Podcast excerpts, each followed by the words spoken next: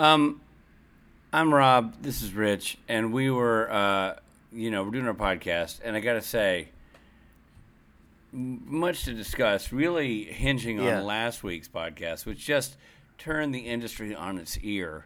Yeah, called out by industry professionals, or at least industry professional. Professional, yeah. It literally industry profession Al. Yeah, professional. Yeah, because it was Alex Calvert. Yeah.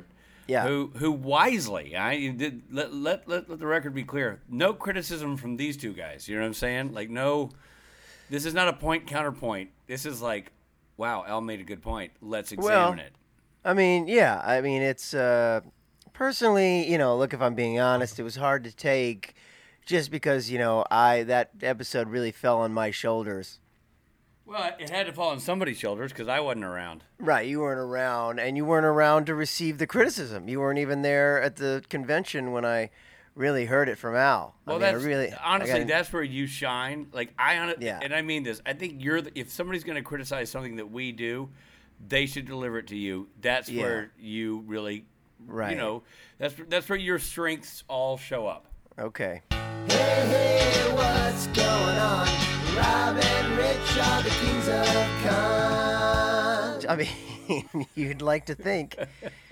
But yeah, well, there I was, receiving just an earful from Al. Not happy with the way that all panned out. You were at the pointy end of Al's bayonet as he shredded. So let's let the people know what we're talking about. Yeah. Yes, Alex Calvert is a seasoned television performer hailing from Canada, who was a series regular on Supernatural for many years, as young, like the last 4 years of the show. Yeah, young, which for a lot of shows is the entire life of the show, but for Supernatural it was less than a fifth, right? Or just more than a fifth. Yeah, but he and also he was a former guest of our show. He's been a guest on our show. Yeah, he's been a guest on our show. Now he's on another show. I don't even know if we're allowed to say it. So I'm not. I don't think we can because remember we got in trouble because we said stuff we shouldn't have said. And 1-2 punch on screwing up with Al Cal. But anyway, so Al Cal's out. He's a working professional. He works all the time. Right. He's beloved by two nations. Which, we're not even beloved by half a nation. He's got two nations wrapped around his finger, and so. He's a listener of the podcast, Right. That's, right there. There's a compliment. Let's start with the positive. Yeah. Even he said, "Hey, look, I'm your biggest fan. I love you. I'm your biggest fan." Right. We were at a convention last weekend in Washington D.C., and traditionally after the Saturday night special, where me and my band play, we go out for drinks. Al, who's never really at that show because he gets in that night, he usually meets us out for drinks. So there we were at a bar somewhere in D.C. And the first thing out of his mouth. Now, I'm not here to judge, but Al had a few. He was a bit loosened up. Well, now here come the accusations, because now you're going to blame it on substance abuse. Well, no, I'm saying that he was a bit lubed up. His motor was lubed, and it was running quite smoothly. And were you having tea and crackers, or what was going on with you? I just started because I'd come off the show. I don't really drink much when I'm on stage. Do you have any drinks before the show? Because I want to give everybody a level playing field here. Did you have any drinks? Because I wasn't there. Right. Did you have any drinks? And for all I know, it was a massive, I don't know what kind of party. You know what I mean? It was Mardi Gras. It was some kind of festa. So I need to get to the bottom of that. So let's start with you. Before the show, any alcohol consumed? No, I not lately one, not at dinner, no. Nothing. No, I never do. What I do now is I'll make myself a drink backstage. They have mezcal or a tequila now backstage. I didn't used to do this, but now they know that's what. I think it was partially you in classic Rich form. You said we need to have tequila, and then you never showed up at a convention ever again. Yeah, so, but you're welcome. Hey, so what if I'm not there? You're welcome. Yeah.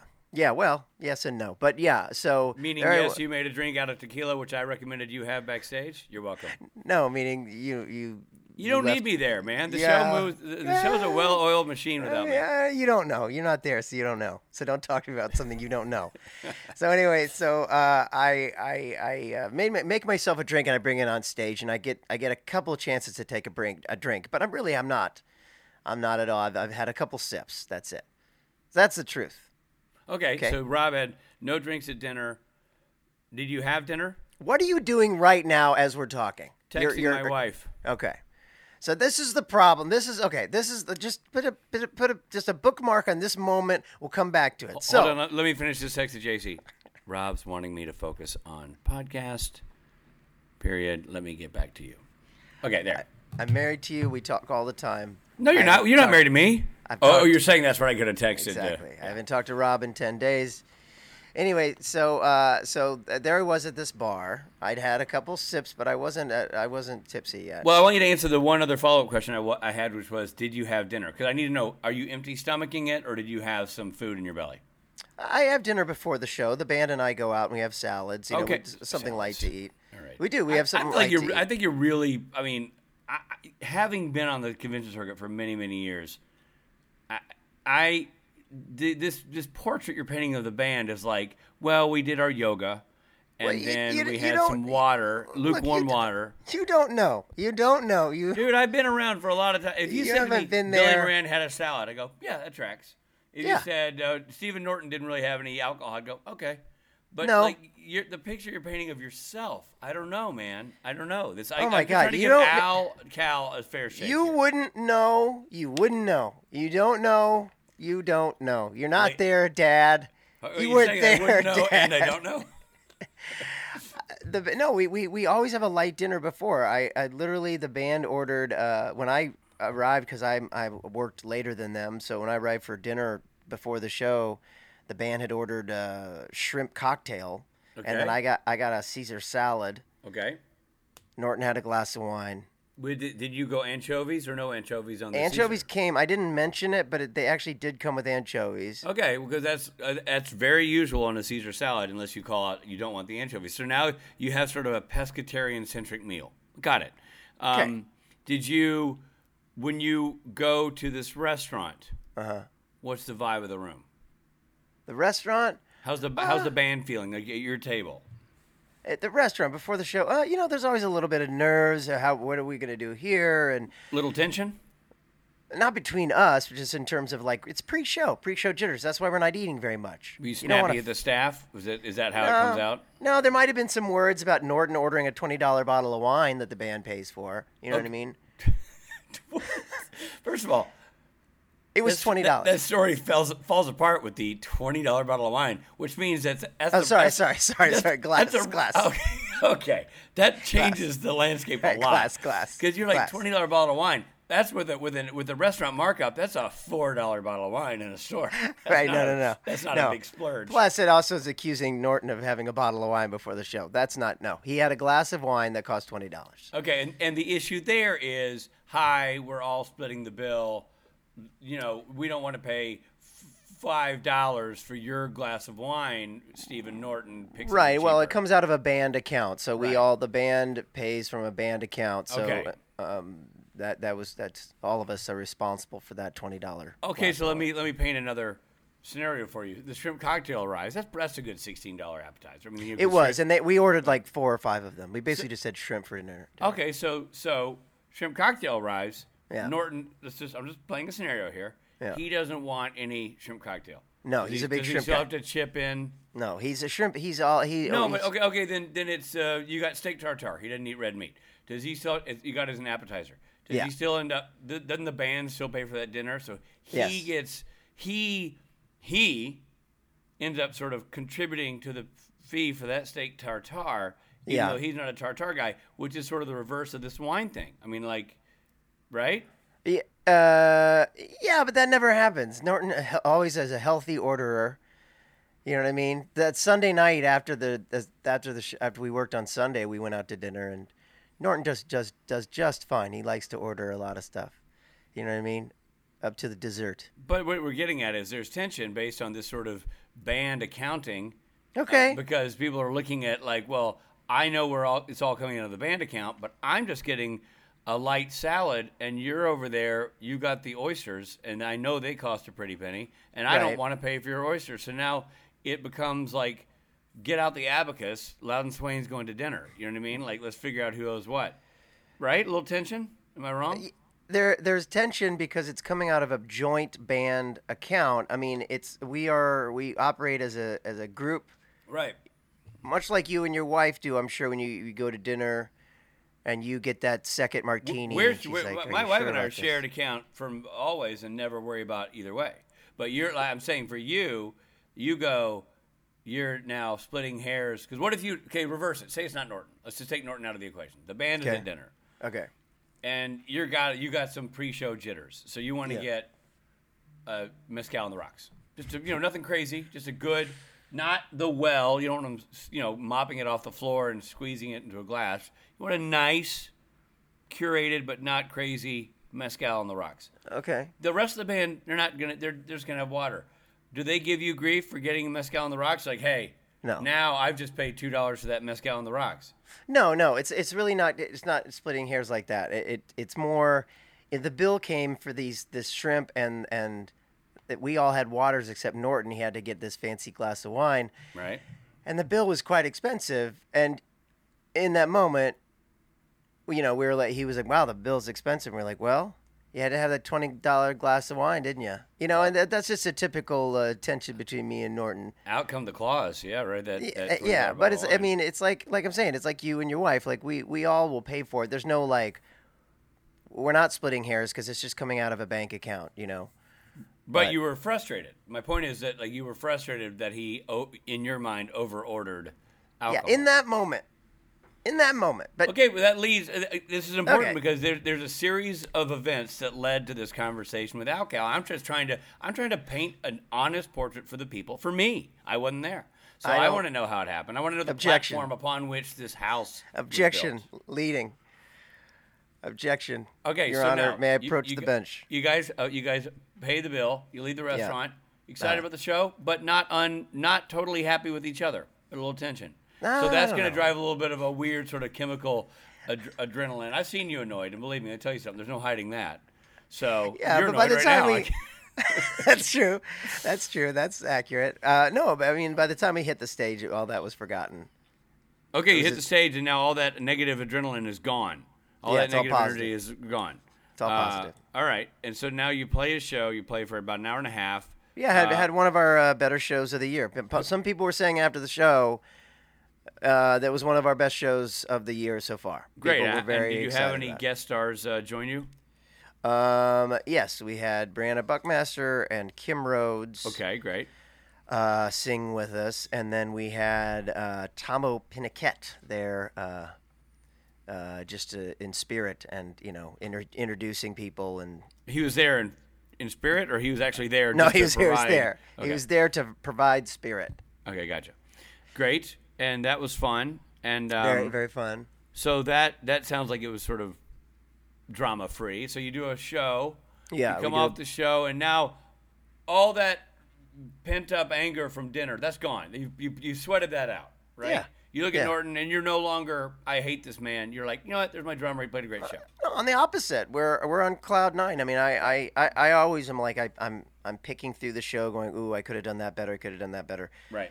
And Mike and Billy and Steve were like super psyched because the audience was awesome, very loud, and that's the U.S. Capitol for you right there, United States Capitol, Washington D.C. They bring a quality crowd. Yeah, there are a lot of people there, and they were all very happy and excited, and so we were in good form. We felt good about it.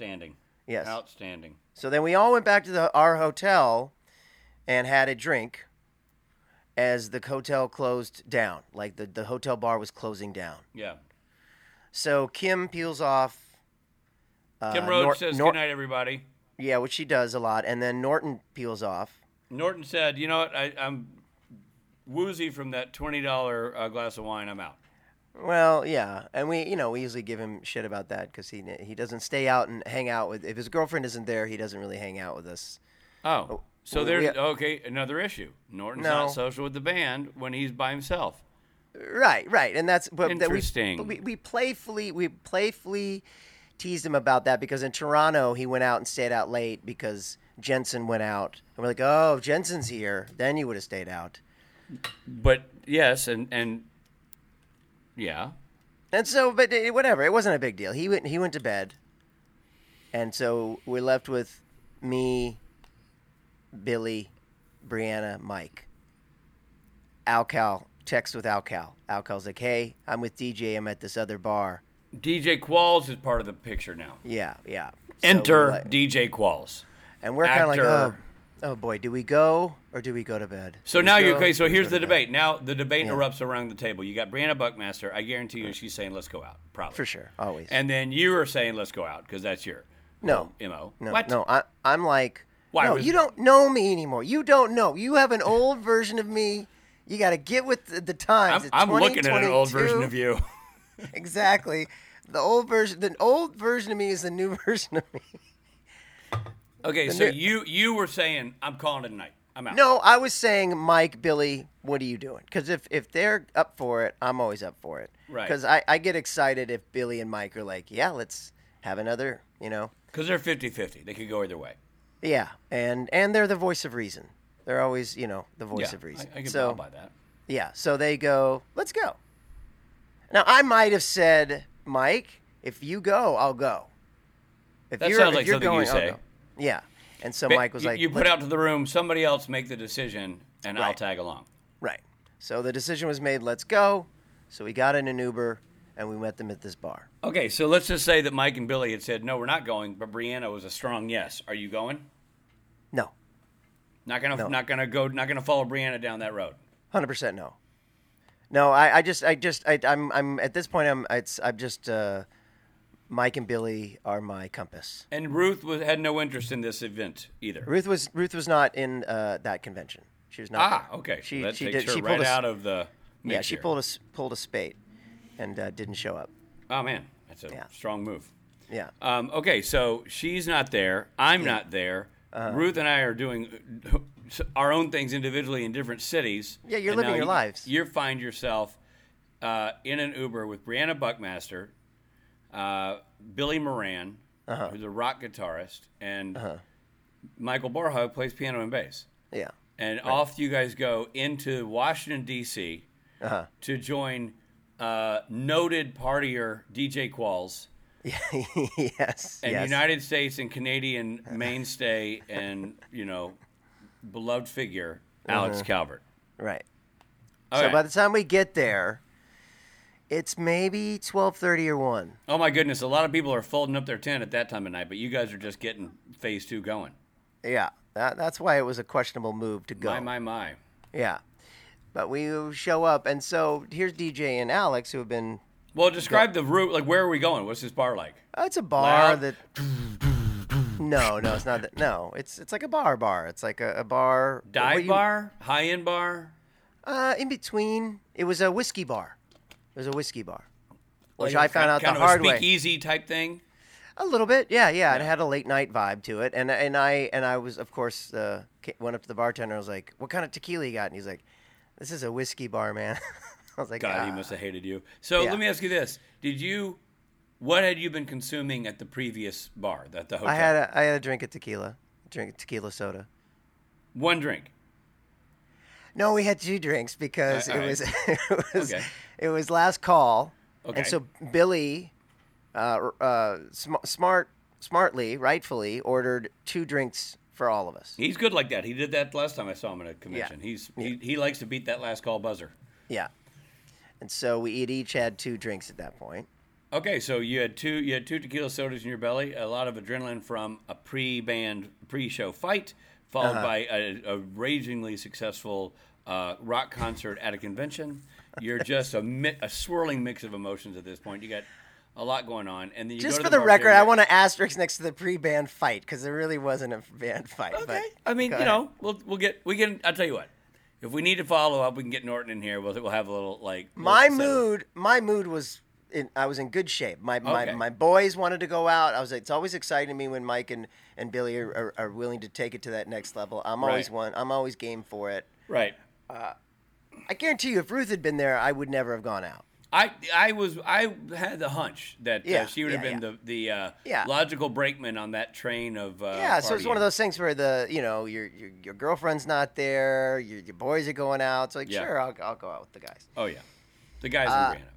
So you get there, you have You've got 2 tequilas in your belly, feeling good about yourself, way over the whole wine gate, and now you walk up to the bartender and you say, "I'll have a tequila."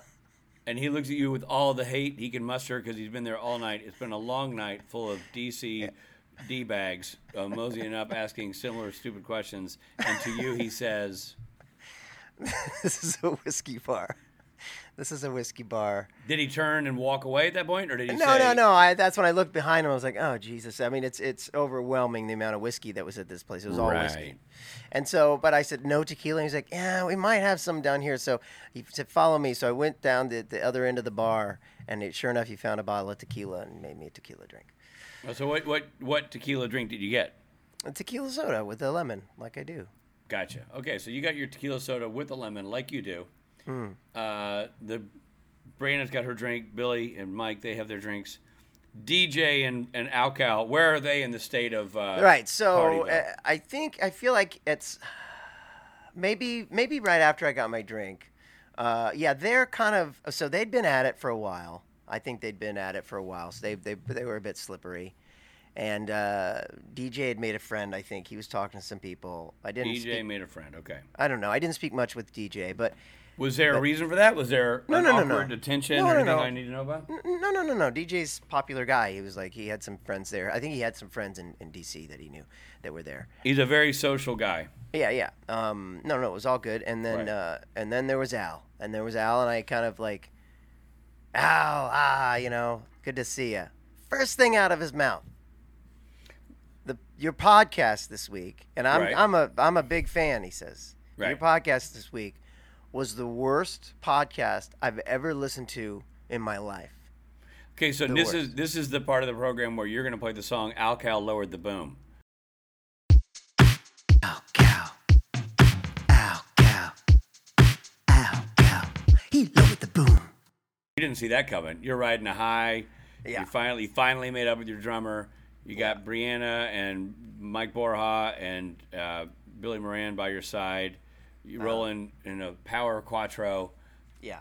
And you just find yourself leveled by Alcal's honesty, his candor. Yeah, for sure. And I was kind of like, okay. He's like, but I love you. I'm saying this knowing I'm your biggest fan. That was awful.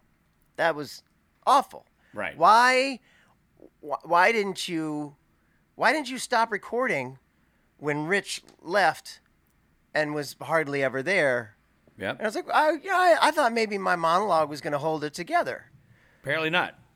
Yeah, no. And, and so, okay, whatever. And I walked away.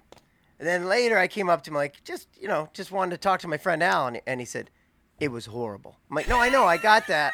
Earlier when you told me it was bad, he's like, no, it wasn't just bad. It was awful. It was awful. And so I believe that the quote you sent me was, it was the worst podcast I've ever listened to out of any podcast that have ever been produced or something along those lines. Yeah. That's what he said.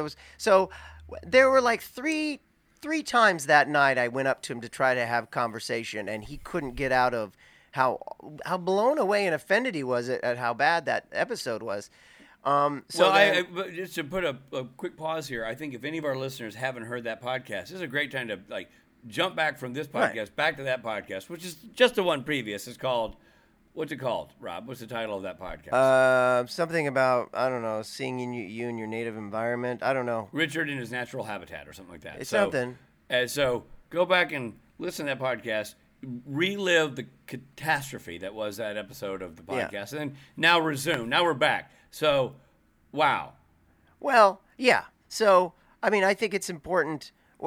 So then we finished, and then whatever. We had a couple of drinks. It was fine. We had some laughs. Obviously, Brianna Buckmaster was present for some of this because she corroborated the post you made about or we made about this. Oh, did she? Exchange. Yeah, she corroborated. She said, "I was there. This happened. This is true. This is what Alcal said."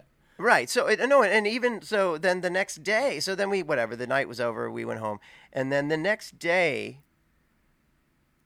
Al and I have a picture together. One of the photo ops is me and Al. That's fun.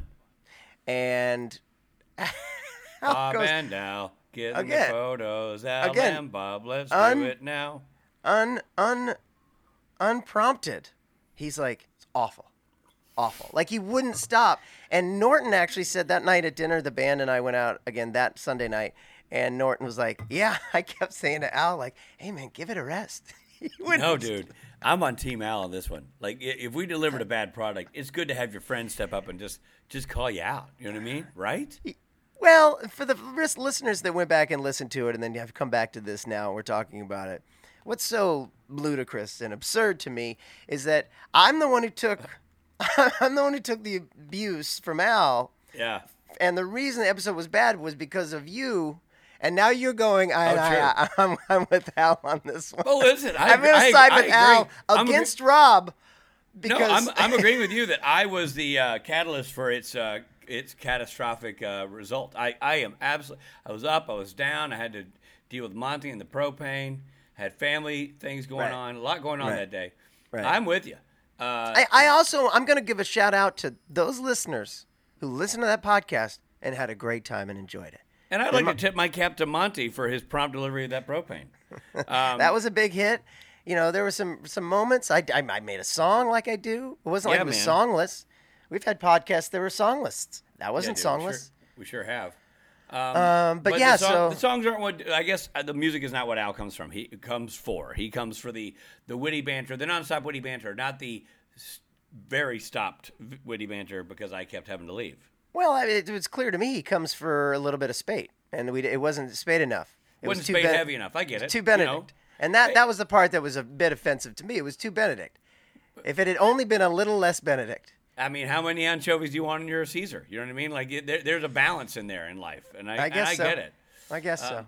So I guess in that world, maybe. I mean, I think that's a Benedictine way of looking at it, but nonetheless... Mm-hmm. Clearly, the balance wasn't there for Alka. The balance he craves as a podcast audience, as a fan, member, yes. Yeah. It was not there.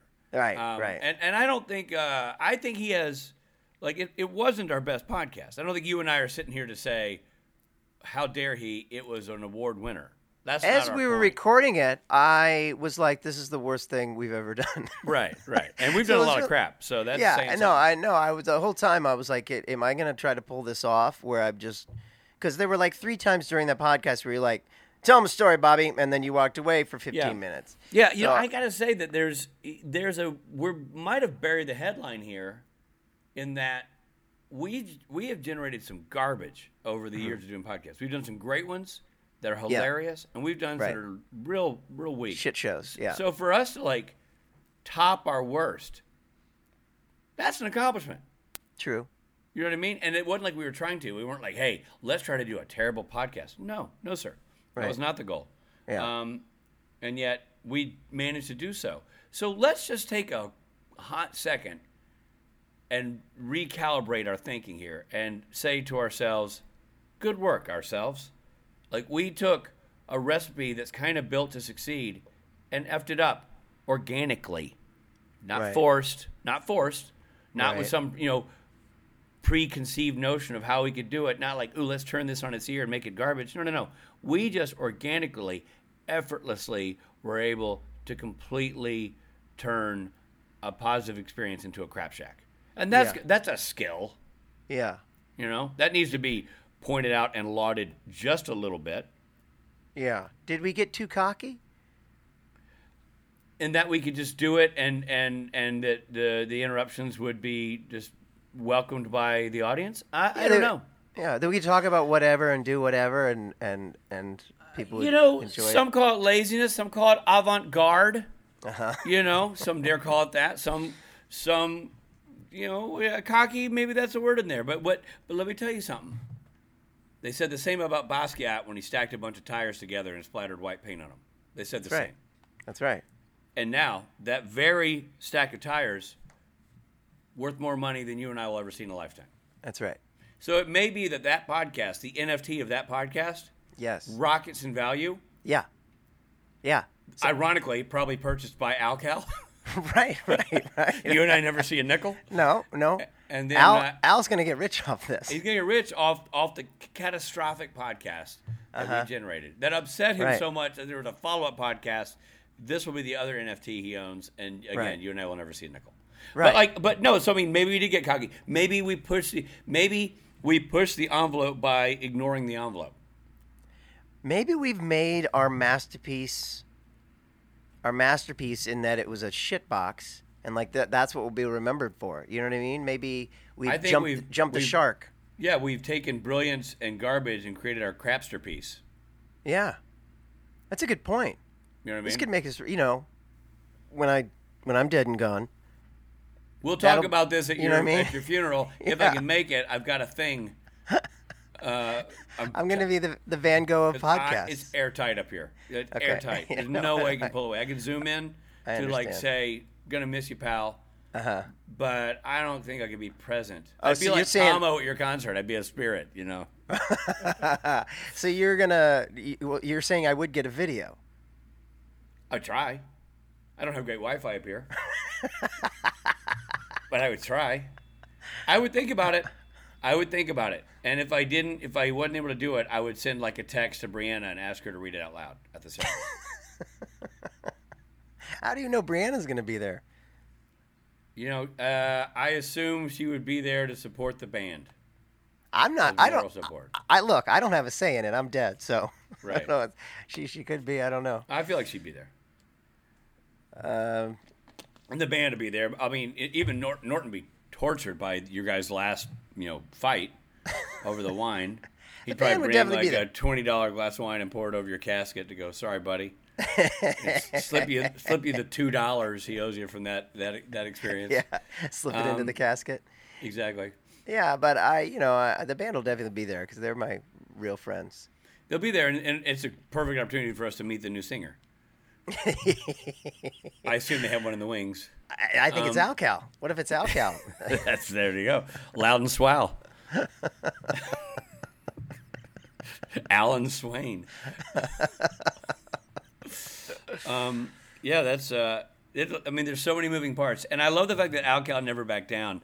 And then the exchange you and I had about it. So also for those of you who follow this podcast, there was an Instagram post. I posted an Instagram screenshot of the text exchange Rob and I had about Al Cal's criticism of the podcast, which I just thought was hilarious. It was delightfully Al. Which, by the way, is a new sitcom coming to NBC this fall. Delightfully Al. And sorry, Al Cal and Breckin Meyer as me. And John David Bowie. Or John Ross Bowie. They're all playing versions of Rob. So, Al Cal... we posted the picture of the screenshot of the of the text exchange, which just made me laugh. I'm like, I gotta post this. I didn't have a choice. Yeah. And Al hit me up. He's like, "Man, it wasn't. I hope this is not negative." I'm like, "Dude, it couldn't be less negative. It's so funny. Like, he's a dear friend of ours. Like, Al Cal couldn't, he can shit on our podcast. Yeah, he can shit on our podcast, and we'll still have him over for our birthday parties. He is a trusted confidant and a good friend. He would still be invited to my funeral. Yeah, but you know what? I think he'd go back and listen to this with me. He might be a little bummed, going, "Man, was I the instigator here?" And I would go, "Let's start with the Winegate. Let's listen to the whole story," which is why I made you tell the whole story. He said, "Well, he got himself rattled out of the gate, and then anybody who knows Rob knows this. He loves criticism. I'm kidding. He's like, that's not your strong. You don't. That's not the guy. You know what I mean? Like, especially after a show when you're riding a high, probably that's not the time to tell him that the other stuff you do in your life is a pile of poop. That's right." But nonetheless, it's magic from Al Cal. I mean, look, it turned into a great text exchange, which turned into a hilarious post, which just turned into this podcast. So I'd like to take this moment to look right in this camera and say, "Thank you, Al.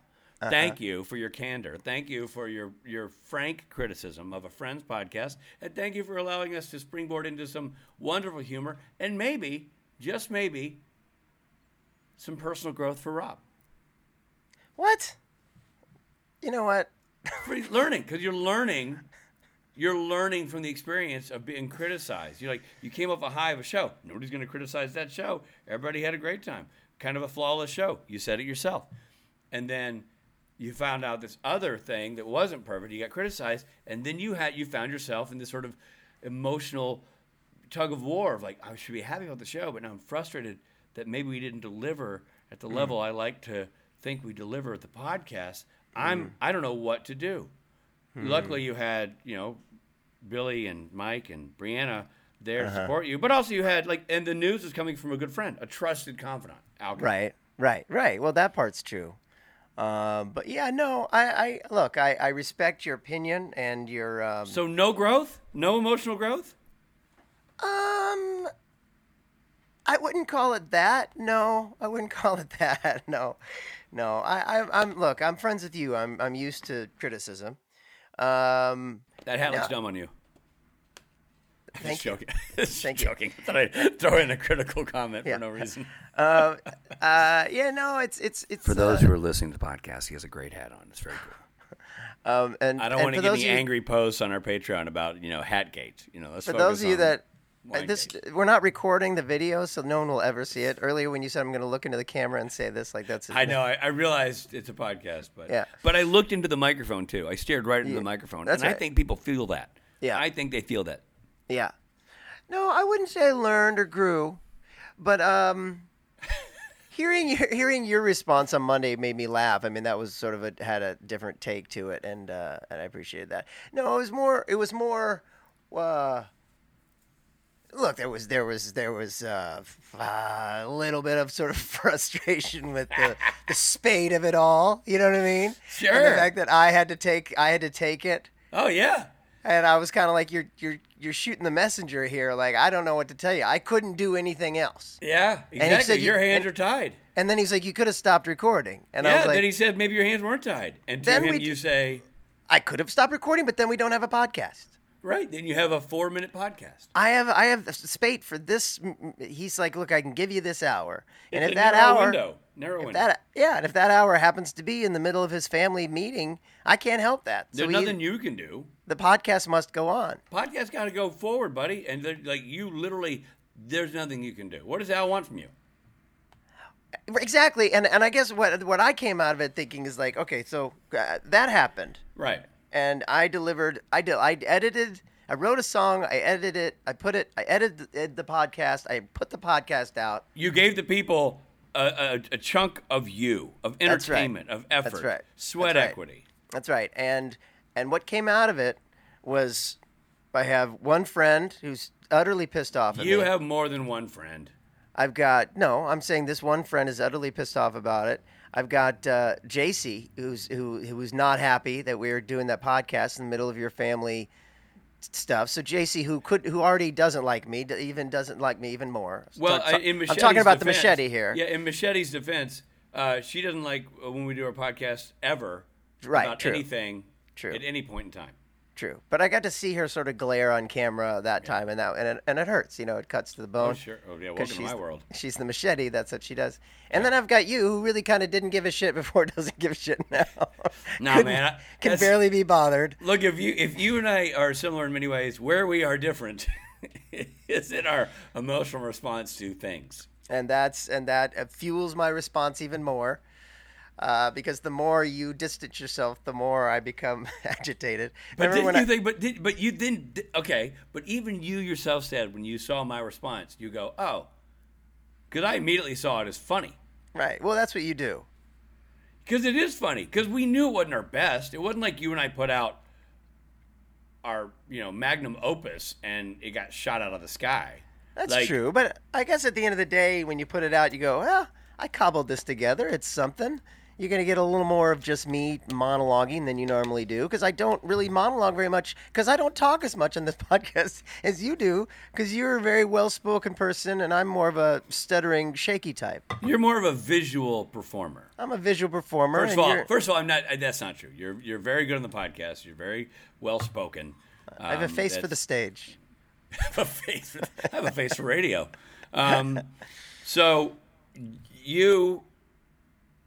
Here's the thing. We're having this debate, right?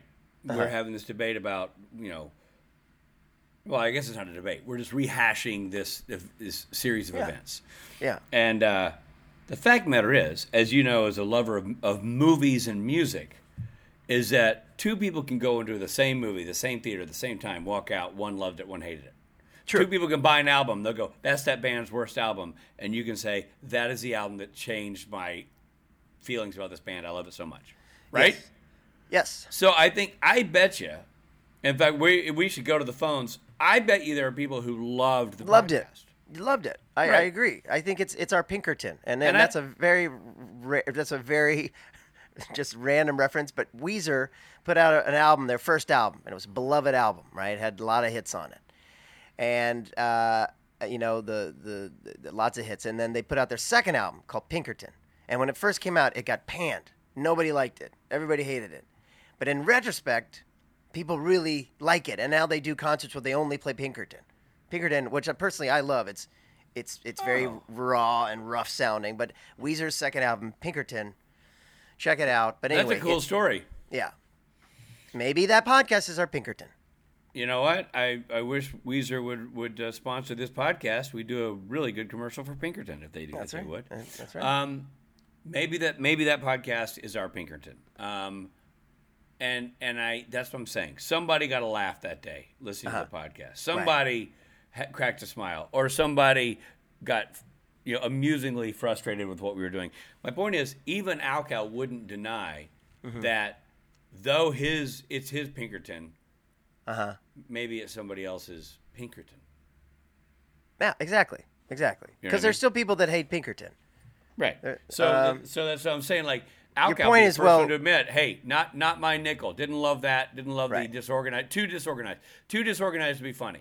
Like a certain amount of chaos brings joy, and then you go beyond that, and you've to your point jumped the shark, and now it's just chaos for chaos. Yeah, I mean, I think he said it's I think where he was coming from is that's not a podcast. That's just like a microphone that's recording. You know what I mean? Like, well, then now he's opened that debate. There you go. Like, what is a podcast? How do we define a podcast? Is a podcast capturing a day in the life? A lot of people would say that reality TV isn't TV because it's just sort of docu. It's manufactured docudrama. But is it? I mean, okay, but where's the line? Where does acting and being on camera as part of a documentary end and begin? Where does scripted and non-scripted end and begin? Where does this whole idea of a podcast has to be driven by? I mean, Lord knows we've never let our podcast be driven by quality guests or entertainment. We've had some great guests, but we've also done a majority of podcasts of just us yapping, and that suits me just fine. And that's not everybody's cup of tea, and we don't draw a big audience. People aren't scrambling across the web going, "You got to listen to these two guys chew the fat for 30 minutes a week." But we like it, and it makes us laugh, and it makes a handful of other people laugh, and there you go. So is Rob, killing time while I make a cup of coffee and being, amusingly annoyed by my absence a podcast? I would argue that it is. I would say that is a podcast. If we put it, because we don't prepare and because we don't talk about what we're going to talk about in advance of talking, which we don't, then everything we do at the very least, at the bare minimum, is honest and true to form, right? Because we do not talk about anything. We don't talk about anything, no. And we traditionally, remember during lockdown on the And My Guess is Richard Speight podcast, if I had to leave and go make a drink, we wouldn't stop recording. You hear me shouting from the kitchen as I made my drink. That was what we would do. That was our podcast. And my kids interrupted nonstop, and that turned into News for the World. That was a bit, and Machete and all that stuff. Yeah. So I think, and I don't see a world where we would switch what we're doing. Yeah. Like if I I had to get up because the guy knocked on the door because I'm in a hotel. Right. You would forge forward, and you just hear me in the background apologizing for the noise I'm making. Or and again, that's just because I'm lazy, because otherwise I'd have to make edits and cuts. If you want to hear a professionally produced podcast, you need to listen to Supernatural Then and Now. There you go. That has Robin Rich on it, and it's a well-oiled machine thanks to Steve Hine and Trey Boudet. Yeah, who's our editor, and We don't got no booty. But if you want to see us off the clock. No booty. Ain't no booty cutting our episode. Ain't got no booty. No booty to love. Yeah. That's true. So this is us off the cuff. But look, I really appreciate... You know what we call these for the people. You know what they call you and I refer to these episodes. I don't know if we say this out loud to people a lot, but we call these Rob and Rich Raw. Yeah, right. The whole idea being we don't edit them much. You might throw in a song or cut out something minor, but for the most part, we're like, look, let's record it. Let's drop it out there because Rob has a busy life. I have a busy life. To be honest, we don't organize our podcast recording sessions that well, and we end up missing weeks, and we don't like missing weeks. We end up putting stuff out there. So sometimes we go, F it. Let's just record something and drop it out there so we can feel like we're doing our part. Yeah. We enjoy doing this, and we put it out there, and if people like it, great. If they don't, if there's an alkalian response in the negative, then that's okay too. Yeah. If they go, I'm going to give that one 3 alcals. I just created a new adjective, alkalian, by the way. Alkalian. Also, we don't talk very much. A lot of people are like, hey, you're best friends. You must spend every minute together. I haven't spoken to you since that podcast. No, I think it's kind of what is fun for us is actually we wait for these podcasts or Monday morning mop-ups or whatever to catch up, and we do it on mic. I mean, almost always, like, are you recording? Don't tell me anything about your week until we record. Now, if there's personal stuff, we don't record it. But, like, for the most part, the foibles of being Rob and Rich are captured in these podcasts. And that was certainly one of them, where it was, like, my last day before leaving Oregon, and we had all this construction going on, and it just worked out that it was either do a podcast in or don't do a podcast. Right. I guess I was on team don't do a podcast, but I would say to Al Cal, no, I think we should do a podcast. I think we should do this podcast and let it be the source of this debate. Let it be the source of consternation. Let it get an Al Calian response from some people and let it be joyful to others and let it live there in that space. Again, I use the term avant-garde. Maybe too strong a term, but I've said it. Yeah, I agree. And you know what? I did learn something. I learned that we welcome any kind of criticism. We welcome it. And we're still going to do our thing. This is what we do. And I think, and sometimes, like you said, some people are happy. Some people have an alkalian response. Right. And it is what it is. But it's certainly... It certainly is. Well, it stuck with you. I mean, I'll tell you, I'll give you that. Yeah, it stuck with you. It definitely stuck with you. But as my high school football coach, Tommy Owen, used to always say, you got to read the sports page like you read the funny papers. You know what I mean? You can't take anything in life too seriously, is what he means. After the game, if you read that you didn't play well as a running back, what does that guy know? He's just up there in the stands right now. He's not living it. He's not on the field. He's not getting sweaty. He's not getting dirty. He's not feeling the blows. So, you know. You read the papers like you read the funny papers. You read the sports page like you read the funny papers. And in life, you kind of, it's hard to agree to take the positive if you're not also willing to listen to the negative. Yeah. You know what I mean? Yeah, that's true. But you don't have to absorb either. Like, you kind of have to forge forward. Lesson for everyone out there. Do what you do and do it the way you want to do it. And those people who love it, great. And those people who don't love it, also equally great. Yeah. It is fine. And also, if I may say, I love Al Cal's approach. Did Al Cal go online and rip us a new one? No. He, friend to friend, told you, hey, not a huge fan of that one. But he's still supportive. We're the 100%. Ones who made it public. But he just said it to you as a sidebar, as a juiced-up sidebar. And the fact of the matter is, that's what criticism should be. It shouldn't be, oh, I tried your sandwich at your diner, and it wasn't my favorite sandwich, so I'm going to go online and talk about what a shithole this place is. No. Right, or even like telling someone else, like, hey, have you heard their podcast? It sucked. Like, yeah, I'm glad he came right to me, and he wanted to make it super, super clear, ×5. I mean, I'm sure he would have told me too, but I wasn't there. But had I been there, man, he would have been right at me. Oh, man, I wish he would have been. But, hey, it is what it is, and we let it be said that we're huge fans of Al Cal as well. Oh my gosh! If there's any negativity even directed at Al Cal, shame on you people. Al Cal, no, it's nothing to do with that. No, nothing to do with Al Cal. No. In fact, literally, this is comedy gold, and I foresee an episode. We have Al Cal on. I can see it happening later this afternoon. Very soon, where Al Cal comes on, and we have this conversation because this is This is great. It's great. I want everyone, go get your children. Make them hear this. Make them learn. Because when you put things out there, it's not going to be beloved by everybody. Yeah. You know why God gave us grandparents? So they can love everything we do. Everybody else, they have to be honest. Don't expect grandparentian responses from everybody. Because you might get some Alcalian responses too. And that is the lesson. Because that is okay. Yeah. Yeah. Well, this is a good podcast, buddy. I mean, this is rock solid. I love this whole conversation.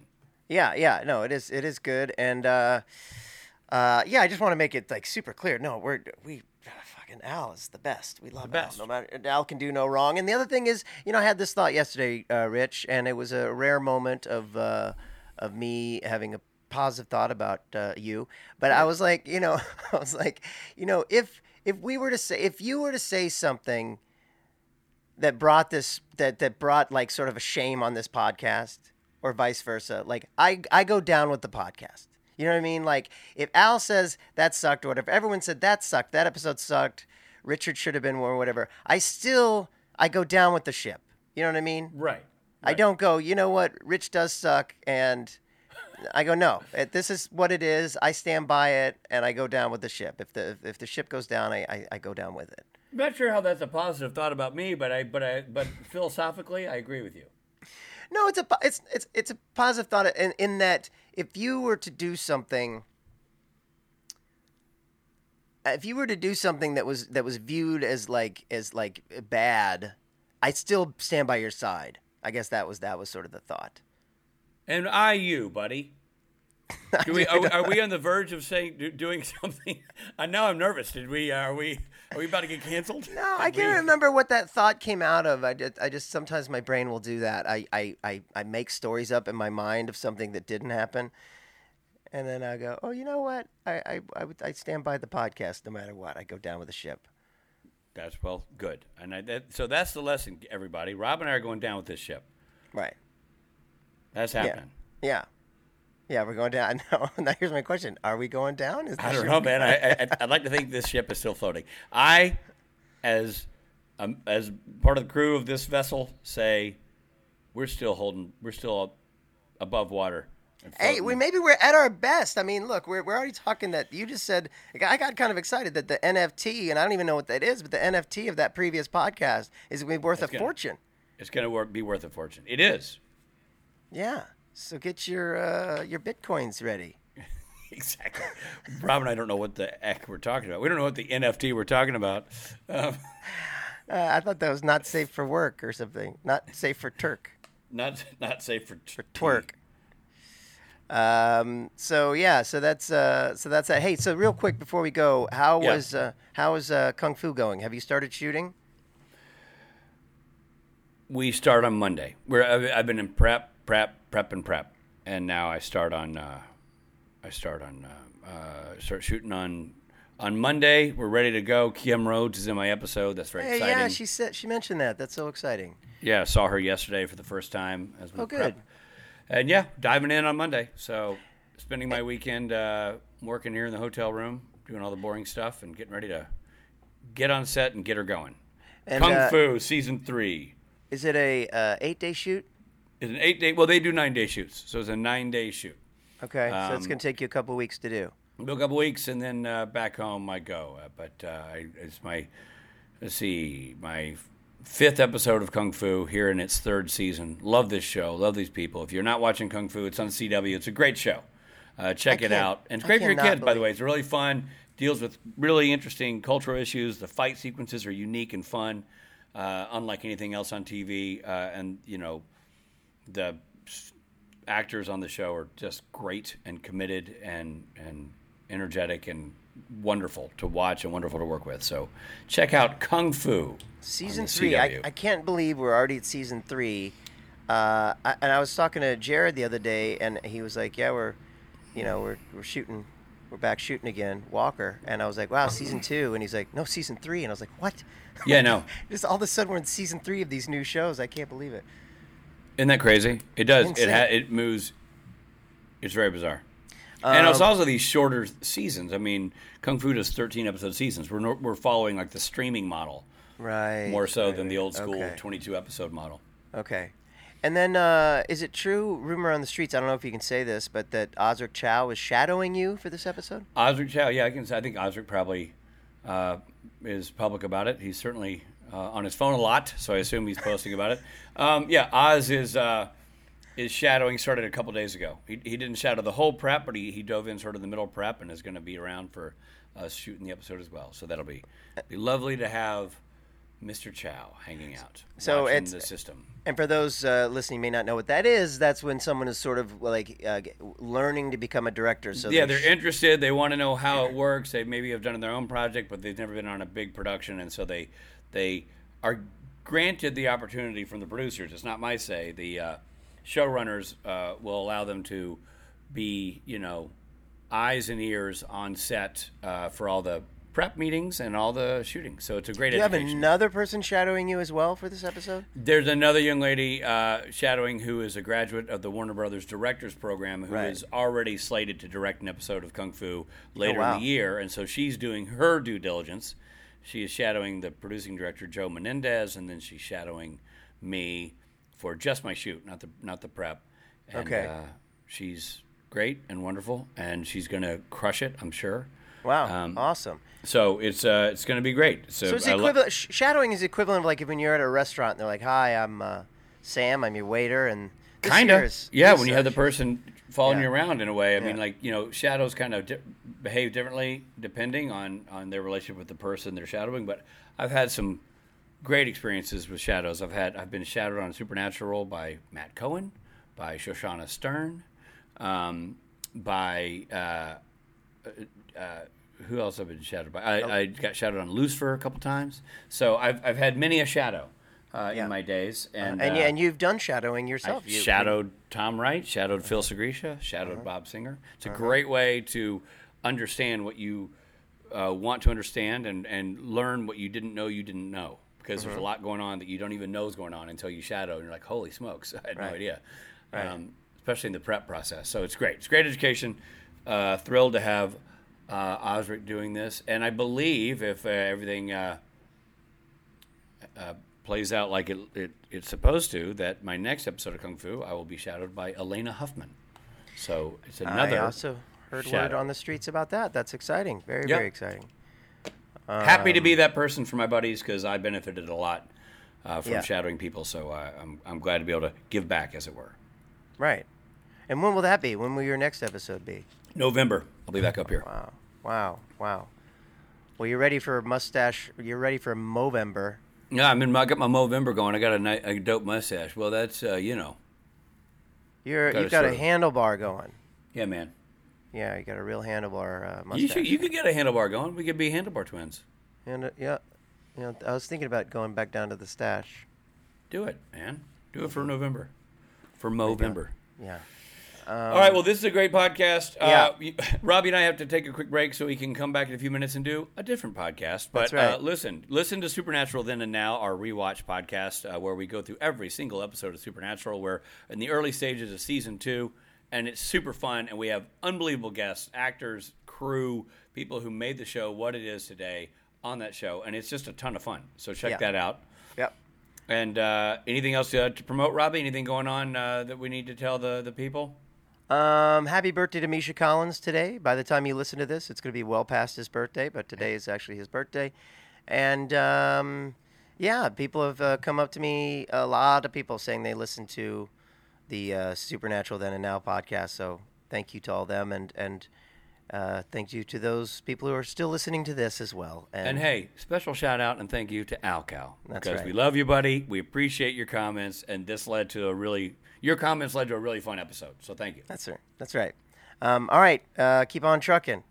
We'll see you soon. Rock and roll. Bye.